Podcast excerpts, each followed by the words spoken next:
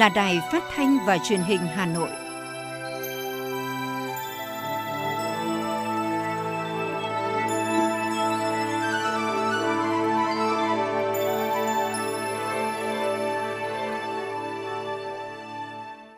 Thưa quý vị và các bạn, bây giờ là chương trình thời sự của Đài Phát thanh và Truyền hình Hà Nội, phát trực tiếp trên sóng phát thanh tần số FM 90 MHz. Tối nay chủ nhật ngày 19 tháng 9 năm 2021, chương trình có những nội dung chính sau đây.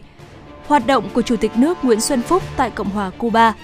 Kỳ họp thứ hai Hội đồng Nhân dân thành phố Hà Nội tổ chức kết hợp trực tiếp và trực tuyến trong 2 ngày 22 và 23 tháng 9 tới.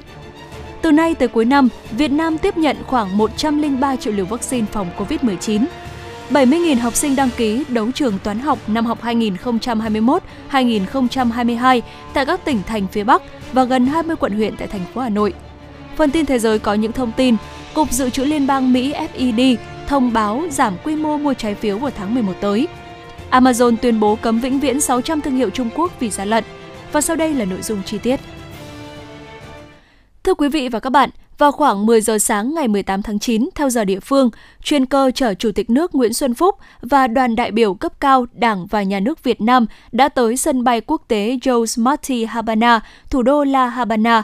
bắt đầu chuyến thăm hữu nghị chính thức Cộng hòa Cuba theo lời mời của Bí thư thứ nhất Ban chấp hành Trung ương Đảng Cộng sản Cuba, Chủ tịch nước Cộng hòa Cuba Miguel Díaz-Canel đón Chủ tịch nước Nguyễn Xuân Phúc tại sân bay có Ủy viên Bộ Chính trị, Phó Chủ tịch nước Cuba Salvador Vandes Mesa, lãnh đạo các đơn vị thuộc Bộ Ngoại giao Cộng hòa Cuba. Về phía Việt Nam có Đại sứ Việt Nam tại Cuba Lê Thanh Tùng, cán bộ nhân viên đại sứ quán và đại diện cộng đồng người Việt Nam sinh sống, làm việc và học tập tại Cuba. Hai nước Việt Nam và Cuba thiết lập quan hệ ngoại giao vào năm 1960 với tinh thần trong câu nói bất hủ của Chủ tịch Cuba Fidel Castro.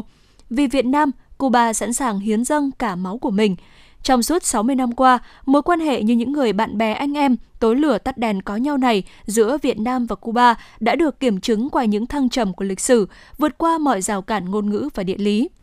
Chiều cùng ngày, theo giờ địa phương, tức sáng nay theo giờ Việt Nam, Chủ tịch nước Nguyễn Xuân Phúc đã tiếp Phó Chủ tịch thứ nhất Viện Cuba hữu nghị về các dân tộc Nomi Rabaza Fernandez, Chủ tịch Hội hữu nghị Cuba Việt Nam Maria Yolanda Ferragomez và đại diện lãnh đạo các trường mang tên Bác Hồ, Nguyễn Văn Trỗi và Võ Thị Thắng đến chào Chủ tịch nước. Phó Chủ tịch Viện Cuba hữu nghị với các dân tộc, bà Fernandez chào mừng Chủ tịch nước Nguyễn Xuân Phúc, vị nguyên thủ nước ngoài đầu tiên tới thăm Cuba sau khi Đảng Cộng sản Cuba tổ chức thành công Đại hội Đảng lần thứ 8 và có ban lãnh đạo mới, cho thấy tình cảm đặc biệt, sâu sắc của Đảng, Nhà nước và nhân dân Việt Nam dành cho Đảng, Nhà nước và nhân dân Cuba trong bất kỳ hoàn cảnh nào. Cảm ơn những tình cảm nồng ấm, thắm tình anh em, Chủ tịch nước khẳng định các hoạt động đoàn kết của Cuba với Việt Nam luôn là nguồn động viên và cổ vũ lớn lao đối với nhân dân Việt Nam trước đây cũng như ngày nay. Đáp lại, nhân dân Việt Nam cũng luôn dành cho nhân dân Cuba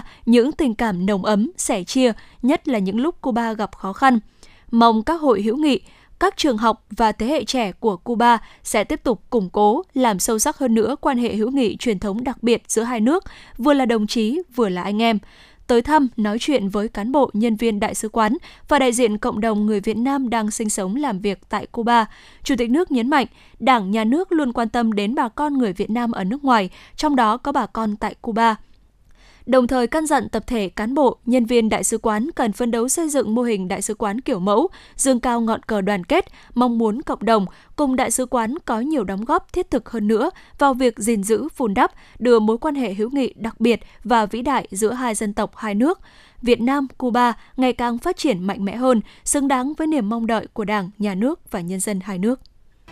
Thưa quý vị và các bạn, kỳ họp thứ hai Hội đồng Nhân dân thành phố Hà Nội sẽ được tổ chức trong hai ngày là ngày 22 và ngày 23 tháng 9 tới, theo hình thức trực tiếp kết hợp trực tuyến. Kỳ họp dự kiến sẽ xem xét 15 báo cáo và 18 nghị quyết, Cụ thể, kết quả hoạt động của Hội đồng Nhân dân thành phố 8 tháng năm 2021 và nhiệm vụ trọng tâm các tháng cuối năm 2021, tổng hợp kiến nghị cử tri trước kỳ họp thứ hai Hội đồng Nhân dân thành phố, trả lời kiến nghị cử tri trước và sau kỳ họp thứ 18 Hội đồng Nhân dân thành phố khóa 15, trả lời kiến nghị cử tri trước kỳ họp thứ hai Hội đồng Nhân dân thành phố khóa 16 kết quả thực hiện kết luận của chủ tọa tại phiên chất vấn và trả lời chất vấn kỳ họp thứ 18 Hội đồng Nhân dân thành phố khóa 15, công tác chỉ đạo điều hành 8 tháng năm 2021 và nhiệm vụ trọng tâm các tháng cuối năm 2021 của Ủy ban Nhân dân thành phố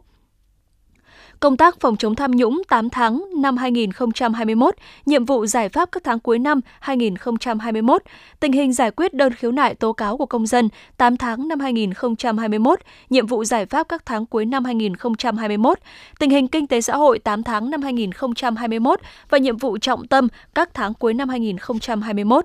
Hội đồng nhân dân thành phố Hà Nội cũng sẽ xem xét nội dung các nghị quyết, tình hình thực hiện nhiệm vụ trọng tâm phát triển kinh tế xã hội, an ninh quốc phòng, thu chi ngân sách 8 tháng năm 2021 và nhiệm vụ trọng tâm các tháng cuối năm 2021 của thành phố. Chương trình giám sát của Hội đồng Nhân dân thành phố năm 2022, kế hoạch phát triển kinh tế xã hội 5 năm 2021-2025 thành phố Hà Nội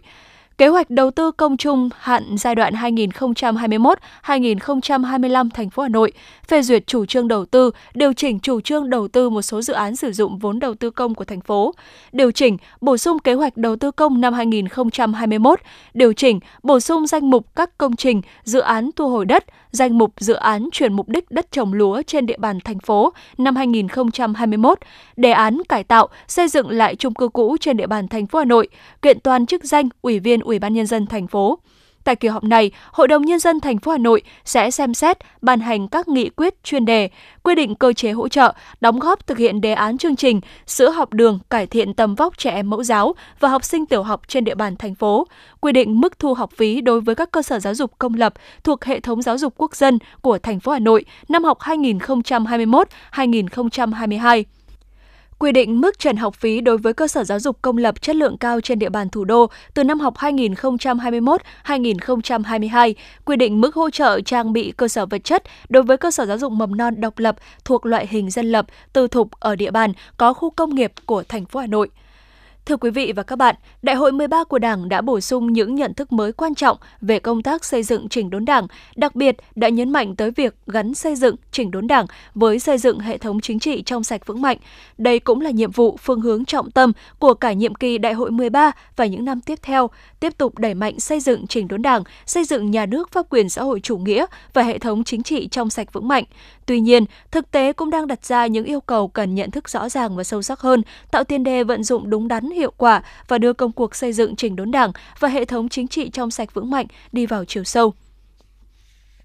Trong thời gian qua, Đảng ta đã rất kiên trì, bền bỉ và kiên quyết tiến hành cuộc đấu tranh phòng chống tham nhũng. Đến nay, công tác này đã đạt được những kết quả bước đầu đáng khích lệ như nghị quyết Đại hội Đảng toàn quốc lần thứ 13 nhận định, công tác phòng chống tham nhũng đã có những chuyển biến tích cực cả về nhận thức, hành động và đạt được những kết quả bước đầu trên một số lĩnh vực. Tham nhũng đã từng bước được kiềm chế, nhưng nhìn chung, công tác phòng chống tham nhũng vẫn chưa đạt yêu cầu và mục tiêu đề ra. Tham nhũng vẫn còn nghiêm trọng với những biểu hiện tinh vi, phức tạp xảy ra trên nhiều lĩnh vực, nhiều cấp, nhiều ngành. Nghị quyết của Đảng cũng đã chỉ ra các nguyên nhân của những hạn chế yếu kém trong công tác phòng chống tham nhũng. Trong đó, nguyên nhân đầu tiên được xác định là không ít cấp ủy, tổ chức đảng, chính quyền và người đứng đầu cơ quan tổ chức đơn vị chưa thực hiện tốt trách nhiệm lãnh đạo, chỉ đạo công tác phòng chống tham nhũng. Vai trò của nhiều chi bộ, tổ chức cơ sở đảng còn mờ nhạt. Vì vậy, theo nhiều chuyên gia, việc tổ chức xây dựng tổ chức cơ sở đảng trong sạch,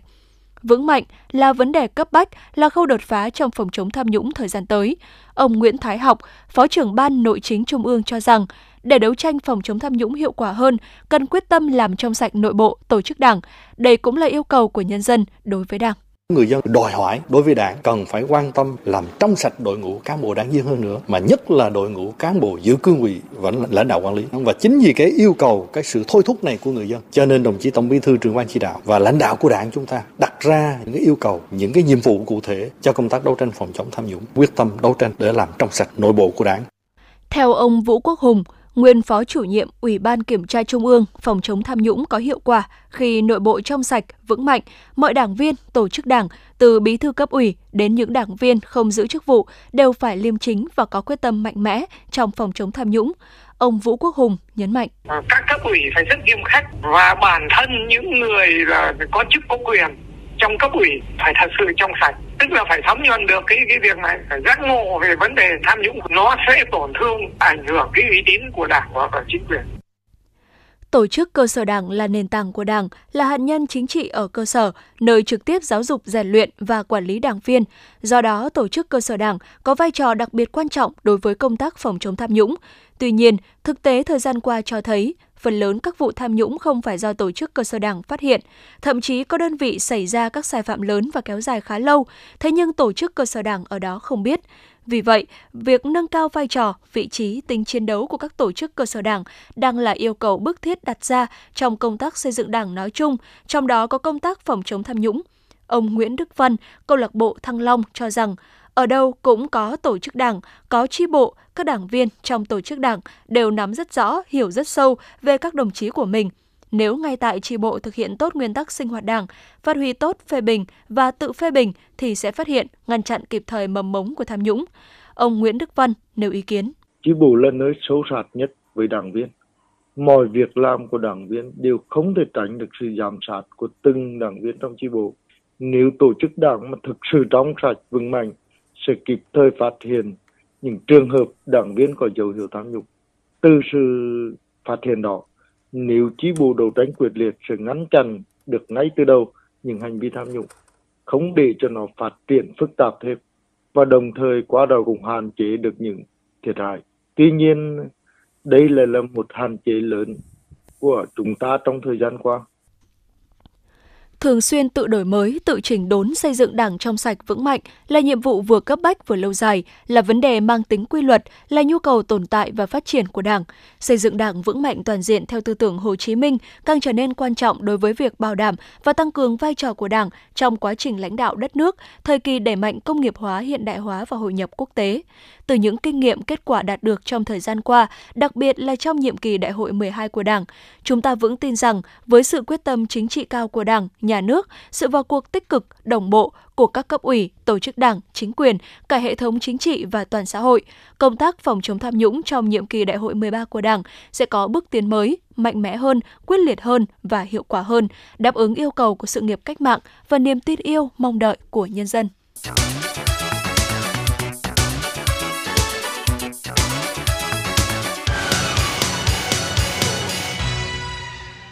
Thưa quý vị, trong cuộc chiến phòng chống dịch COVID-19, cả hệ thống chính trị cùng toàn dân đang tập trung cao độ cho cuộc chiến, chống dịch như chống giặc. Mỗi người dân là một chiến sĩ, mỗi gia đình là một pháo đài. Trong cuộc chiến này, các tổ COVID-19 cộng đồng đã và đang phát huy hiệu quả cao trong công tác phòng chống dịch. Đợt dịch COVID-19 xâm nhập vào Hà Nội lần thứ tư là đợt dịch với số người mắc lớn nhất chưa từng có trước đây. Tính từ ngày 27 tháng 4 đến nay, tổng số ca F0 trên thành phố là gần 4.000 trường hợp, trong đó có hơn 1.500 ca ngoài cộng đồng. Trước tình hình đó, Hà Nội đã xác định các xã phường phải là pháo đài, mỗi người dân là một chiến sĩ trong phòng chống dịch và tổ COVID-19 cộng đồng là vũ khí chiến lược, hạt nhân quan trọng để huy động sức mạnh toàn dân, quyết định chiến thắng và bảo vệ vững chắc thành quả phòng chống dịch COVID-19 ngay khi trên địa bàn phường Ngọc Hà, quận Ba Đình xuất hiện ca dương tính với COVID-19. Tất cả các thành viên trong các tổ COVID-19 trên địa bàn đã tỏa đi từng ngõ, gõ từng nhà để kịp thời truy vết, theo dõi, cách ly các trường hợp F1, F2, đồng thời thành lập các chốt chặn, giám sát chặt chẽ người đi đến. Ông Lương Ngọc Minh, Phó Chủ tịch Ủy ban nhân dân phường Ngọc Hà, quận Ba Đình nói: Nhanh chóng ừ, thành lập ờ, các chốt cụ thể là chốt ờ, 3 lớp trực 24 trên 24 để đảm bảo ờ, khoanh vùng, không để dịch ờ, bùng phát trên ờ, địa bàn. Đồng thời thì tổ Covid trên địa bàn cũng phát huy trực cùng lực lượng công an.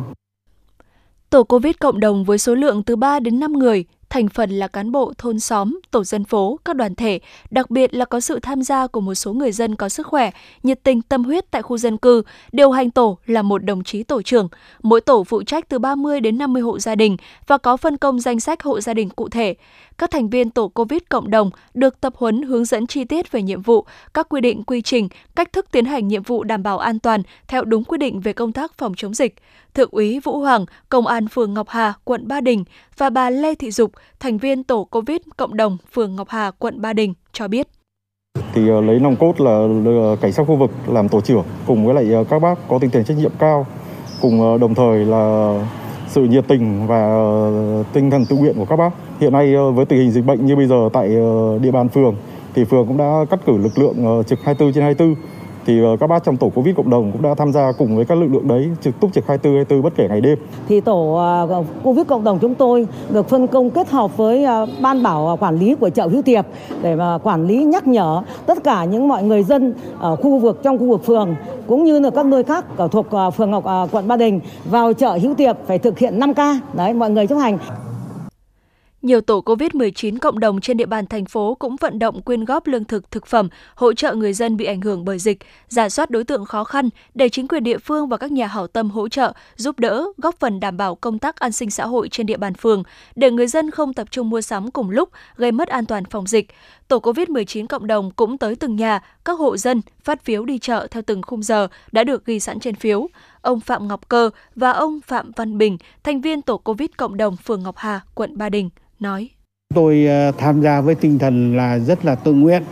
và mọi người đều ờ, cố gắng khắc phục khó khăn, chấp hành cái chỉ đạo của cấp trên, nhất là cái 5K và tham gia đầy đủ các cái phiên trực và tuyên truyền vận động nhân dân là thực hiện nghiêm cái chỉ đạo của trên về phòng chống dịch. Thì chúng tôi cố gắng là hoàn thành cái nhiệm vụ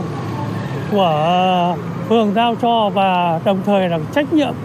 của chúng tôi là bảo vệ dân phố làm sao để đẩy lùi được cái dịch bệnh này càng nhanh càng tốt để cho đời sống nó trở lại bình thường cho người dân. Vai trò của các tổ COVID-19 cộng đồng rất quan trọng trong giai đoạn dịch bệnh đang diễn biến phức tạp như hiện nay. Với tinh thần đoàn kết, đồng lòng chống dịch, những tổ COVID-19 cộng đồng tại phường Ngọc Hà cũng như hàng nghìn tổ COVID-19 cộng đồng trên toàn quốc đã và đang hoạt động tâm huyết, trách nhiệm, góp phần tạo nên thế trận lòng dân. Những ngày này, cùng với lực lượng tuyến đầu, các tổ COVID cộng đồng góp phần bảo vệ các vùng xanh cho người dân thủ đô. Đây là cơ sở để mỗi người dân, mỗi hộ gia đình nâng cao ý thức phòng chống dịch, tin tưởng đồng thuận với các biện pháp chống dịch của thành phố và chính phủ từ đó lan tỏa mạnh mẽ thông điệp mỗi người dân là một chiến sĩ trên mặt trận phòng chống dịch COVID-19. Tiếp tục là phần tin. Thưa quý vị, theo kế hoạch tới cuối năm nay, Việt Nam tiếp nhận khoảng 103 triệu liều vaccine phòng COVID-19. Hiện nay, các tỉnh, thành phố đang cố gắng bao phủ vaccine cho người dân để hạn chế ca mắc, tăng nặng và tử vong. Tuy nhiên, đi cùng với đó là tình trạng thiếu tình nguyện viên cho thử nghiệm vaccine giai đoạn 2 và 3 ở nước ta. Tại Việt Nam, hiện có 3 ứng viên vaccine đang triển khai thử nghiệm lâm sàng. Ngoài vaccine Nanocovax đã hoàn thành việc tiêm hai mũi cho khoảng 14.000 người tình nguyện ở 3 giai đoạn. Hai ứng viên còn lại là Covivac, nghiên cứu phát triển trong nước và ARCT-154, vaccine chuyển giao công nghệ từ Mỹ, đang trong giai đoạn tiêm thử nghiệm. Tại cuộc họp Ban chỉ đạo quốc gia phòng chống dịch COVID-19 mới đây, tiến sĩ Nguyễn Ngô Quang, Phó Cục trưởng Cục Khoa học Công nghệ Bộ Y tế cho biết, hiện nay các vaccine made in Việt Nam thiếu tình nguyện viên thử nghiệm, đặc biệt tại Hà Nội và những địa phương có diện bao phủ vaccine ngày càng tăng. Theo quy định, tình nguyện viên tham gia thử nghiệm lâm sàng phải là người chưa từng tiêm bất cứ loại vaccine ngừa COVID-19 nào khác. Tuy nhiên, tại Hà Nội, với chiến dịch tiêm chủng thần tốc, đại diện nhóm nghiên cứu cho biết đã trở tay không kịp. Một tin vui đối với vaccine Made in Việt Nam đó là chiều qua, Hội đồng Đạo đức trong Nghiên cứu Y sinh học quốc gia đã thông qua báo cáo nghiên cứu thử nghiệm lâm sàng giữa kỳ giai đoạn 3 với vaccine Nanocovax. Đây là lần thứ hai hội đồng này họp đánh giá đối với vaccine COVID-19 đầu tiên của Việt Nam hiện được thử nghiệm ở giai đoạn 3. Hội đồng đạo đức trong nghiên cứu y sinh học quốc gia xác nhận vaccine Nanocovax của công ty Nanogen đạt các yêu cầu về an toàn và tính sinh miễn dịch. Đến nay, vaccine Nanocovax đã hoàn tất thử nghiệm lâm sàng giai đoạn 3 với 13.000 người tình nguyện đã tiêm đủ hai liều vaccine. Theo báo cáo của Sở Y tế Hà Nội, với 8 ngày thần tốc cùng sự nỗ lực ngày đêm của cả hệ thống chính trị, sự đồng lòng của người dân, Hà Nội đã về đích một cách ấn tượng khi hoàn thành hai mũi chủ công được xem là quan trọng nhất trong phòng chống đại dịch COVID-19 là xét nghiệm diện rộng và tiêm phủ vaccine. Trong hơn một tuần qua, trung bình mỗi ngày, Hà Nội đã triển khai tiêm được từ 300 đến 400 nghìn mũi trên một ngày, gấp khoảng 5 lần so với ngày tiêm cao nhất trong tháng 8. Thậm chí trong ngày 12 tháng 9, Hà Nội đã đạt mức kỷ lục với hơn 573 nghìn mũi tiêm vaccine phòng COVID-19. Trong 8 ngày qua, từ ngày 9 đến ngày 16 tháng 9, tổng số mũi tiêm đạt hơn 2,3 triệu, gần bằng 6 tháng trước đó cộng lại. Việc hoàn thành hai mục tiêu quan trọng là xét nghiệm và tiêm vaccine đã giúp thủ đô cơ bản kiểm soát được dịch bệnh, từng bước nới lỏng các biện pháp giãn cách xã hội. Bộ trưởng chủ nhiệm Văn phòng Chính phủ Trần Văn Sơn vừa có văn bản gửi Ủy ban nhân dân thành phố Hồ Chí Minh truyền đạt ý kiến của Thủ tướng Chính phủ xác minh về việc người dân phản ánh không được cứu trợ. Văn bản nêu rõ, thời gian gần đây, tại một số nơi ở thành phố Hồ Chí Minh có tình trạng người dân tụ tập kéo lên trụ sở Ủy ban nhân dân xã phường phản ánh không được cứu trợ. Về việc này, Thủ tướng Chính phủ Phạm Minh Chính yêu cầu Ủy ban nhân dân thành phố Hồ Chí Minh chỉ đạo kiểm tra, kịp thời hỗ trợ người dân có hoàn cảnh khó khăn nhưng không thuộc đối tượng theo quy định. Cùng với đó, khẩn trương giả soát không để sót lọt đối tượng, không để người dân thiếu ăn, không để bất bình đẳng trong việc nhận hỗ trợ, xử lý nghiêm các đối tượng lợi dụng kích động người dân, gây mất an ninh trật tự và an toàn phòng chống dịch COVID-19.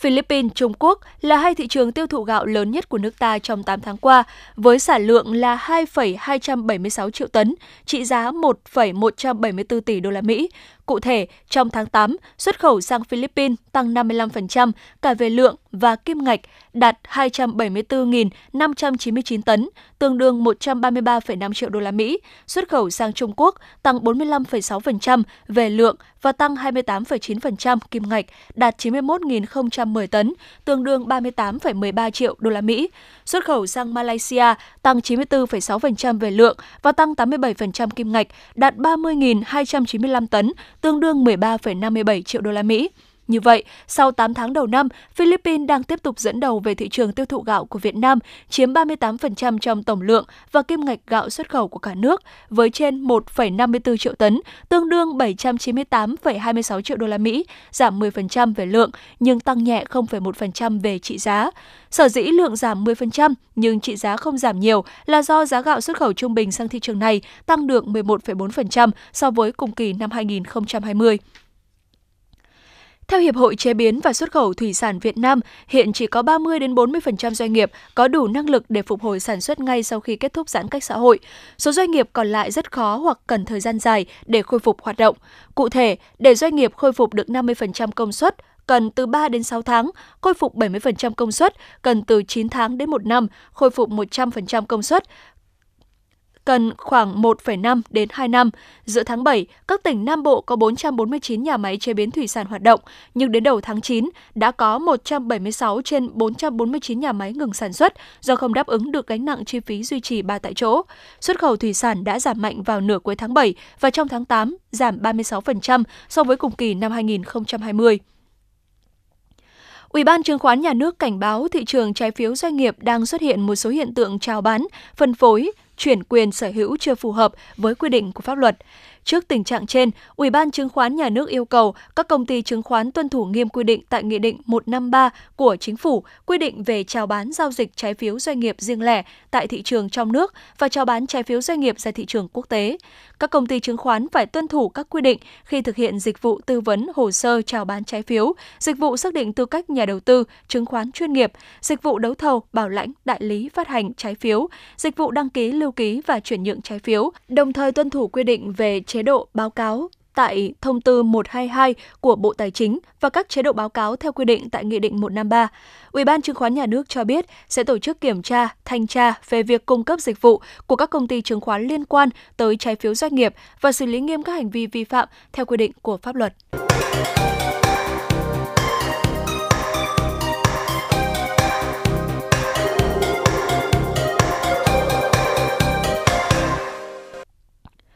Chuyển sang những thông tin khác, đấu trường toán học VOEDU năm học 2021-2022 đã khởi động tại các tỉnh thành phía Bắc và gần 20 quận huyện tại thành phố Hà Nội với gần 70.000 học sinh đăng ký tham dự. Đấu trường toán học năm nay sẽ được tổ chức dành cho học sinh từ lớp 1 đến lớp 9 toàn quốc. Học sinh tham gia với tinh thần tự nguyện và hoàn toàn miễn phí. Các em học sinh thi đấu trực tuyến trên nền tảng VOEDU vào khung giờ cố định theo lịch thi của từng địa phương. Để đăng ký tham gia, học sinh liên hệ với thầy cô giáo chủ nhiệm. Các thầy cô cũng là đầu mối hướng dẫn, phổ biến lịch thi, quy chế thi, đồng hành trực tiếp với các em. Hiện có 17 trên 30 phòng giáo dục tại Hà Nội đã lên kế hoạch triển khai sân chơi này tới các cơ sở giáo dục trên địa bàn là Hoàn Kiếm, Ba Đình, Gia Lâm, Đông Anh, Trường Mỹ, Phúc Thọ, Thanh Oai. Nhiều tỉnh thành phố khác như Hải Dương, Vĩnh Phúc, Thái Nguyên, Hòa Bình, Phú Thọ, thành phố Lào Cai, Sơn La, vân vân cũng đã lên kế hoạch tổ chức sân chơi này cho các em học sinh trên địa bàn. Theo các sở giáo dục và đào tạo, đấu trường toán học VOEDU là cơ hội giúp các em học sinh nâng cao kiến thức cũng như năng lực tự học. Đồng thời, đây cũng là dịp để các trường có thêm kinh nghiệm tổ chức triển khai dạy học trực tuyến môn toán nói riêng và ứng dụng công nghệ thông tin vào giảng dạy và quản lý nói chung đáp ứng công tác đổi mới phương pháp dạy và học, tăng cường ứng dụng công nghệ thông tin như một phương thức học tập tích cực theo chủ trương của Bộ Giáo dục và Đào tạo. Thưa quý vị, ngay khi các trường đại học công bố điểm trúng tuyển, nhiều người đã đặt ra câu hỏi về việc điểm chuẩn các ngành năm nay tăng khá cao, một số ngành có mức tăng đột biến. Liên quan tới vấn đề này, Thứ trưởng Bộ Giáo dục và Đào tạo Hoàng Minh Sơn cho biết có ba nguyên nhân chủ yếu. Thứ trưởng Bộ Giáo dục và Đào tạo, nguyên nhân thứ nhất, khiến điểm chuẩn đại học năm nay tăng là do số thí sinh đăng ký dự thi tốt nghiệp trung học phổ thông tăng 11% so với năm trước. Số thí sinh đăng ký xét tuyển đại học cao đẳng tăng 24% so với năm 2020. Thứ hai là xu hướng chọn ngành của thí sinh thay đổi, thí sinh có sự cân nhắc kỹ hơn khi chọn ngành. Thứ ba, từ việc phân tích phổ điểm thi cho thấy, điểm bài thi tiếng Anh tăng khá cũng góp phần làm cho điểm chuẩn xét tuyển tăng. Nhìn chung, điểm chuẩn ở một số trường top trên có tăng nhưng không nhiều. Các trường top giữa có nhiều ngành bứt phá mạnh. Số ngành giữ nguyên hoặc tăng, giảm tới 3 điểm, chiếm 86%. Số ngành tăng từ 5 điểm trở lên là 265 ngành, chiếm hơn 8%. Chiều qua, tại hội thảo trực tuyến thúc đẩy chuyển giao kết quả nghiên cứu khoa học trong công cuộc chuyển đổi số và ứng phó với đại dịch COVID-19, nằm trong chuỗi các sự kiện trước Diễn đàn trí thức trẻ Việt Nam toàn cầu lần thứ tư do Trung ương Đoàn Thanh niên Cộng sản Hồ Chí Minh, mạng lưới trí thức trẻ Việt Nam toàn cầu tổ chức. Các nhà khoa học trẻ Việt Nam đến từ các trường đại học, viện nghiên cứu và doanh nghiệp hàng đầu trong nước và quốc tế, cũng như đại diện của các cơ quan quản lý khoa học và công nghệ tại Việt Nam đã cùng nhau trao đổi về xu thế phát triển, chuyển giao, ứng dụng và phát triển các nghiên cứu khoa học và công nghệ, cung cấp những góc nhìn đa chiều, đề xuất các giải pháp tháo gỡ vướng mắc, về khung khổ pháp lý và các nguồn lực tài chính cần thiết hỗ trợ chuyển giao đổi mới công nghệ tại nước ta. Với 7 tham luận của những nhà khoa học trẻ tâm huyết tại hội thảo trực tuyến này, mong muốn thúc đẩy nhanh quá trình chuyển giao công nghệ, chuyển đổi đổi số, nhất là trong bối cảnh đại dịch COVID-19 vẫn còn đang và sẽ diễn biến phức tạp. Thưa quý vị, do diễn biến phức tạp của dịch bệnh, mặc dù năm học mới đã bắt đầu, nhưng tại nhiều nơi, thầy và trò vẫn phải tiếp tục chương trình học trực tuyến. Mặc dù đã làm quen với hình thức học này hơn một năm qua, nhưng làm sao để tăng tính tương tác giữa các tiết học, giúp học sinh dễ dàng tiếp thu kiến thức, từ đó tạo hứng thú cho cả thầy và trò, đang là mục tiêu được hướng đến với sự hỗ trợ đắc lực của các giải pháp công nghệ. Chính thức học trực tuyến được khoảng một tuần nay, em Đào Mỹ Uyên đã bắt đầu quen dần với việc học trực tuyến 3 tiết một ngày. Qua ứng dụng, Uyên có thể trực tiếp tương tác với thầy cô và bạn bè. Nhiều bài giảng được em tiếp thu khá hiệu quả nhờ cách trình bày sinh động của thầy cô. Em Đào Mỹ Uyên, Ba Đình, Hà Nội cho biết. Mặc dù học online ở nhà nhưng mà bọn con vẫn được học theo đúng tiến độ của chương trình và còn được tương tác nhiều với thầy cô và bạn bè. Con cảm thấy rất vui và bổ ích. Phòng họp thông minh là bộ giải pháp tích hợp nhiều tính năng trong một như quản lý lớp học, quản lý chương trình học, quản lý điểm của học sinh trực tuyến. Bên cạnh ứng dụng phần mềm, nền tảng công nghệ, phương pháp này còn được hỗ trợ bởi hệ thống thiết bị đồng bộ, tăng tính tương tác, giúp nâng cao hiệu quả dạy và học trực tuyến. Em Tăng Khánh Hồng, Nam Từ Liêm, Hà Nội cho biết. Thì giờ đây thì bọn em có thể trò chuyện trực tiếp và có thể giải đáp những thắc mắc với các thầy cô giáo. Ngoài ra thì có thể là trao đổi hoặc là thảo luận nhóm với các bạn để xây dựng một bài học. Các doanh nghiệp công nghệ đã có thêm các cơ hội từ hình thức học trực tuyến. Để xóa đi cảm giác buồn chán khi không được tới lớp, thì những tiết học trực tuyến phải đem đến những trải nghiệm thú vị cho các em. Để làm được điều này, những giải pháp công nghệ cần phải đáp ứng được nhu cầu của từng đối tượng học sinh. Ông Hà Trung Kiên, Tổng Giám đốc Công ty Cổ phần Công nghệ Gapo và ông Nguyễn Huy Du, đại diện Smart Room, thông tin nhu cầu sử dụng các cái nền tảng để làm việc cũng như là dạy học trực tuyến đang là nhu cầu rất là bức thiết đối với doanh nghiệp các tổ chức giáo dục cũng như là trường học tại thời điểm hiện tại. Và khi mà triển khai thì hai cái rào cản lớn nhất mà mọi người thường gặp phải đó là rào cản về chi phí và à, rào cản về việc là đào tạo triển khai ứng dụng cái phần mềm cho toàn bộ tổ chức để mọi người có thể dễ dàng sử dụng. Công nghệ chỉ là công cụ chỉ là phương tiện. Còn yếu tố quyết định hay không là câu chuyện là gì về là phương pháp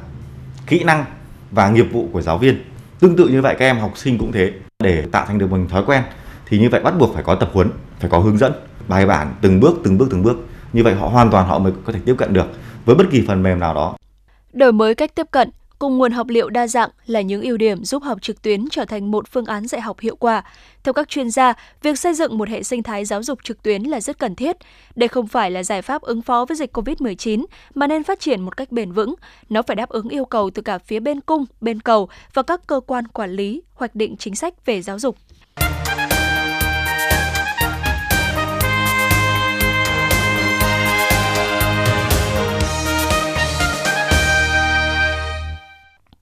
Xin được chuyển sang phần tin thế giới. Thưa quý vị, hiện tại, hầu hết các nhà kinh tế nhận định sự giảm sút tốc độ tăng trưởng của Mỹ là tạm thời và cho đến nay đã không đưa đến những thay đổi lớn trong triển vọng tăng trưởng mạnh của năm tới. Cụ thể, khi đà phục hồi của kinh tế Mỹ được cho là đã giảm tốc trong quý 3 năm 2021, một phần do sự lây lan của biến thể Delta, các nhà kinh tế tham gia một cuộc khảo sát của hãng tin Reuters cũng lùi dự báo thời điểm Cục Dự trữ Liên bang Mỹ FED thông báo giảm quy mô chương trình mua 120 tỷ đô la Mỹ trái phiếu trên một tháng đến tháng 11 năm 2021. 600 thương hiệu Trung Quốc trên Amazon đã phải chịu cú sốc nặng nề khi Amazon tuyên bố loại khỏi nền tảng thương mại điện tử này. Cuộc đàn áp của Amazon bắt đầu từ khi một bài báo cho thấy cách các công ty như Rapower đã đổi lấy các bài đánh giá tích cực bằng thẻ quà tặng. Không rõ những thương hiệu Trung Quốc nào khác sẽ nằm trong đợt truy quét của Amazon, nhưng các nhà cung cấp thiết bị như OK, Empower, Rapower, Vava, Tautronics và Keotex là những cái tên đã biến mất khỏi nền tảng này cách đây vài tháng. Dự báo thời tiết đêm nay và ngày mai, ngày 20 tháng 9 năm 2021, trung tâm thành phố Hà Nội, đêm không mưa, gió đông nam cấp 2 cấp 3, nhiệt độ từ 28 đến 34 độ. Quý vị và các bạn vừa nghe chương trình Thời sự tối của Đài Phát thanh và Truyền hình Hà Nội, chịu trách nhiệm sản xuất Phó Tổng giám đốc Nguyễn Tiến Dũng, chương trình do biên tập viên Hồng Lam Nguyễn Hằng, các phát thanh viên Thu Minh và kỹ thuật viên Bảo Tuấn thực hiện. Thân ái chào tạm biệt.